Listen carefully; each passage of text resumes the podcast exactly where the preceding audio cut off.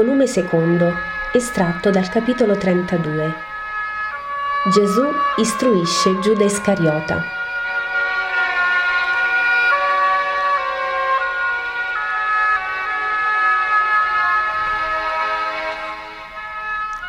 Ancora Gesù e Giuda, che dopo aver pregato nel luogo più vicino al santo, concesso agli israeliti maschi, escono dal Tempio. Giuda vorrebbe rimanere con Gesù, ma questo desiderio trova l'opposizione del Maestro. Giuda, io desidero di rimanere solo nelle ore notturne. Nella notte il mio spirito trae il suo nutrimento dal Padre. Orazione, meditazione e solitudine mi sono più necessarie del nutrimento materiale. Colui che vuole vivere per lo spirito e portare altri a vivere la stessa vita deve posporre la carne, direi quasi ucciderla, per dare tutte le sue cure allo spirito. Tutti, sai Giuda, anche tu, se vuoi veramente essere di Dio, ossia del soprannaturale. Risponde Giuda, ma noi siamo ancora della terra, maestro, come possiamo trascurare la carne dando tutte le cure allo spirito? Non è ciò che dici in antitesi con il comando di Dio non ucciderai? In questo non è anche compreso il non uccidersi, se la vita è dono di Dio, dobbiamo amarla o meno? Risponderò a te come non risponderei ad un semplice al quale basta fare alzare lo sguardo dell'anima o della mente a sfere soprannaturali per portarselo sé con noi in volo nei regni dello spirito. Tu non sei un semplice, ti sei formato in ambienti che ti hanno affinato, ma che anche ti hanno inquinato con le loro sottigliezze e con le loro dottrine. Ricordi Salomone, Giuda? Era sapiente, il più sapiente di quei tempi. Ricordi che disse dopo aver conosciuto tutto il sapere? Vanità delle vanità, tutto è vanità. Temere Dio e osservare i suoi comandamenti, questo è tutto l'uomo. Ora io ti dico che occorre saper prendere dai cibi nutrimento, ma non veleno. E se un cibo lo si comprende a noi nocivo, perché vi sono in noi reazioni per cui quel cibo è nefasto, essendo più forte dei nostri umori buoni che lo potrebbero neutralizzare, occorre non prendere più di quel cibo, anche se appetitoso il gusto. Meglio semplice pane e acqua di fonte, ai piatti complicati della mensa del re in cui sono droghe che turbano e avvelenano. Che devo lasciare allora, maestro? Tutto quello che sai che ti turba, perché Dio è pace e se ti vuoi mettere sul sentiero di Dio devi sgombrare la tua mente, il tuo cuore e la tua carne da tutto ciò che pace non è e porta seco turbamento. So che è difficile riformare se stesso, ma io sono qui per aiutarti a farlo. Sono qui per aiutare l'uomo a tornare figlio di Dio, a ricrearsi come per una seconda creazione un'autogenesi voluta dallo stesso. Ma lascia che io ti risponda a quanto chiedevi, a ciò tu non dica che sei rimasto in errore per mia colpa. È vero che l'uccidersi è uguale all'uccidere. Sia la propria o l'altrui, la vita è dono di Dio e solo a Dio che l'ha data è deferito il potere di toglierla. Chi si uccide confessa la sua superbia e la superbia è odiata da Dio la superbia confessa, io direi la disperazione. E che è la disperazione se non superbia? Considera Giuda, perché uno dispera? O perché le sventure si accaniscono su di lui e lui vuole da sé vincerle e non riesce a tanto? Oppure perché è colpevole e si giudica non perdonabile da Dio? Nel primo e nel secondo caso non è forse la superbia che è regina? Quell'uomo che vuol fare da sé non ha più l'umiltà di tendere la mano al padre e dirgli io non posso, ma tu puoi, aiutami, che da te io tutto spero e attendo. Quell'altro uomo che dice Dio non mi può perdonare, lo dice perché, misurando Dio su se stesso, sa che uno, offeso come egli ha offeso, non potrebbe perdonarlo. Ossia, è superbia anche qui. L'umile compatisce e perdona anche se soffre dell'offesa ricevuta il superbo invece non perdona.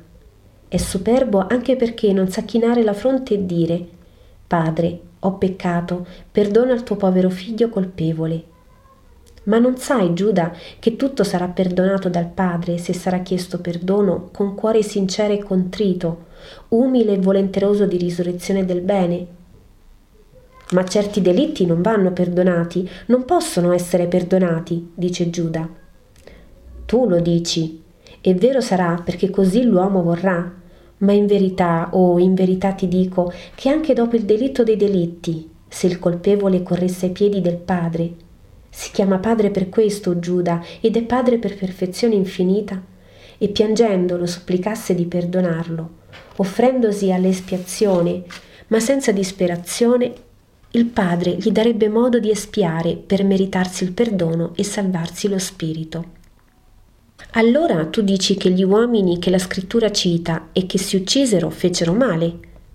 Non è lecito fare violenza ad alcuno e neppure a se stesso, fecero male nella loro relativa conoscenza del bene avranno in certi casi avuto ancora misericordia da Dio. Ma da quando il Verbo avrà chiarito ogni verità e dato forza agli spiriti col suo spirito, da allora non sarà più perdonata chi muore in disperazione, né nell'attimo del particolare giudizio, né dopo secoli di Geenna nel giudizio finale, né mai.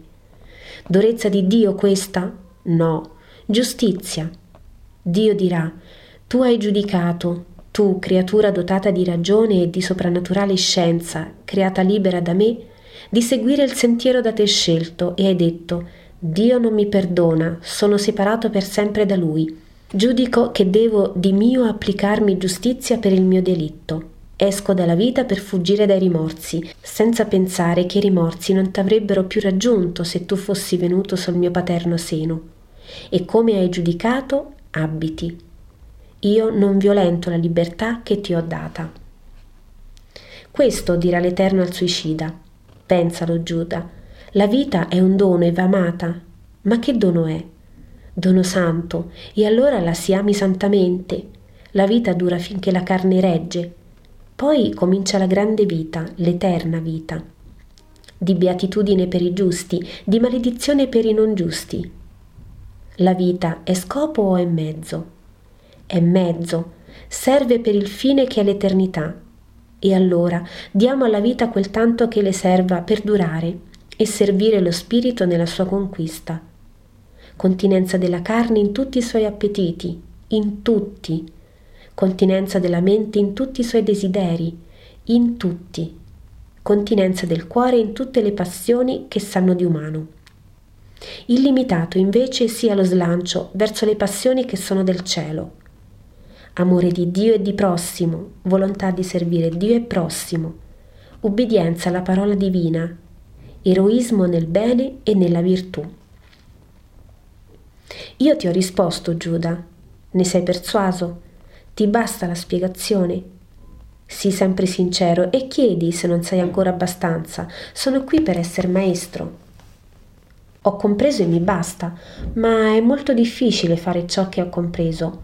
Tu lo puoi perché sei santo, ma io sono un uomo giovane, pieno di vitalità. Sono venuto per gli uomini, Giuda, non per gli angeli. Quelli non hanno bisogno di maestro, vedono Dio, vivono nel suo paradiso.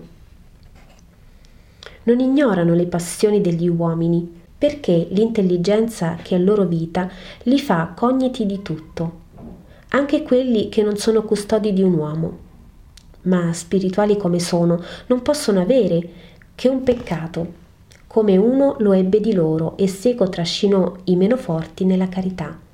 La superbia, freccia che deturpò Lucifero, il più bello degli arcangeli, e ne fece il mostro orripilente dell'abisso.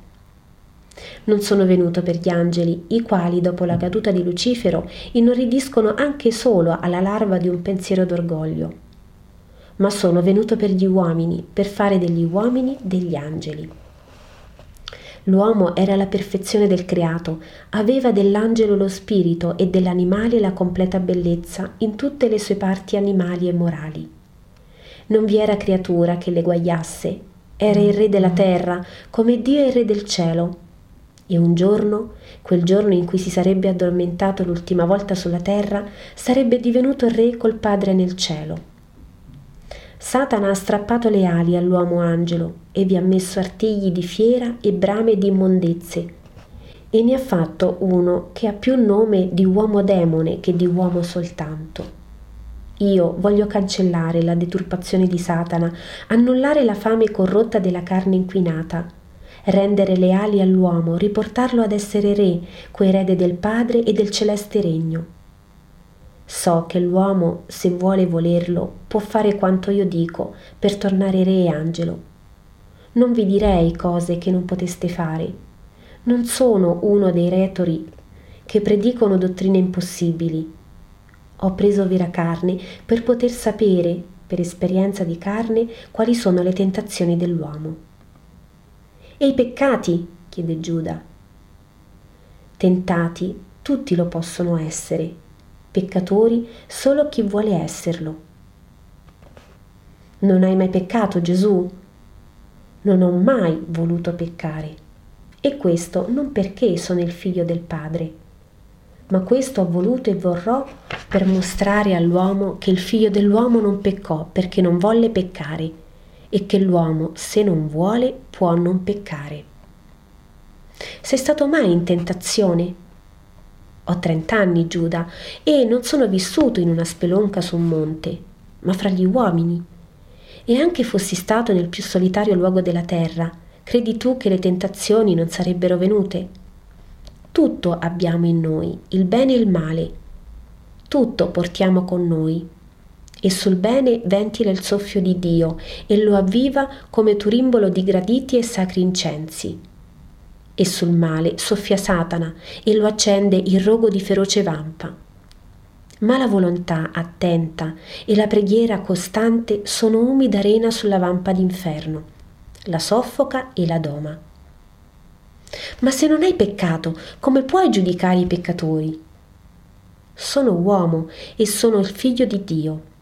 Quanto potrei ignorare come uomo e mal giudicare, conosco e giudico come figlio di Dio. E del resto, Giuda, rispondi a questa mia domanda. Uno che ha fame soffre più nel dire ora mi siedo al desco o nel dire non vi è cibo per me? Soffre di più nel secondo caso, perché solo il sapere che ne è privo gli riporta l'odore delle vivande e le viscere si torcono nella voglia. Ecco, la tentazione è mordente come questa voglia, Giuda. Satana la rende più acuta, esatta, seducente, di ogni atto compiuto. Inoltre l'atto soddisfa e talora nausea, mentre la tentazione non cade, ma come albero potato getta più robusta fronda. E non hai mai ceduto? chiede Giuda. Non ho mai ceduto. Come hai potuto? Ho detto, Padre, non mi indurre in tentazione. Come? Tu, Messia, tu che operi miracoli, hai chiesto l'aiuto del Padre. Non solo l'aiuto, gli ho chiesto di non indurmi in tentazione.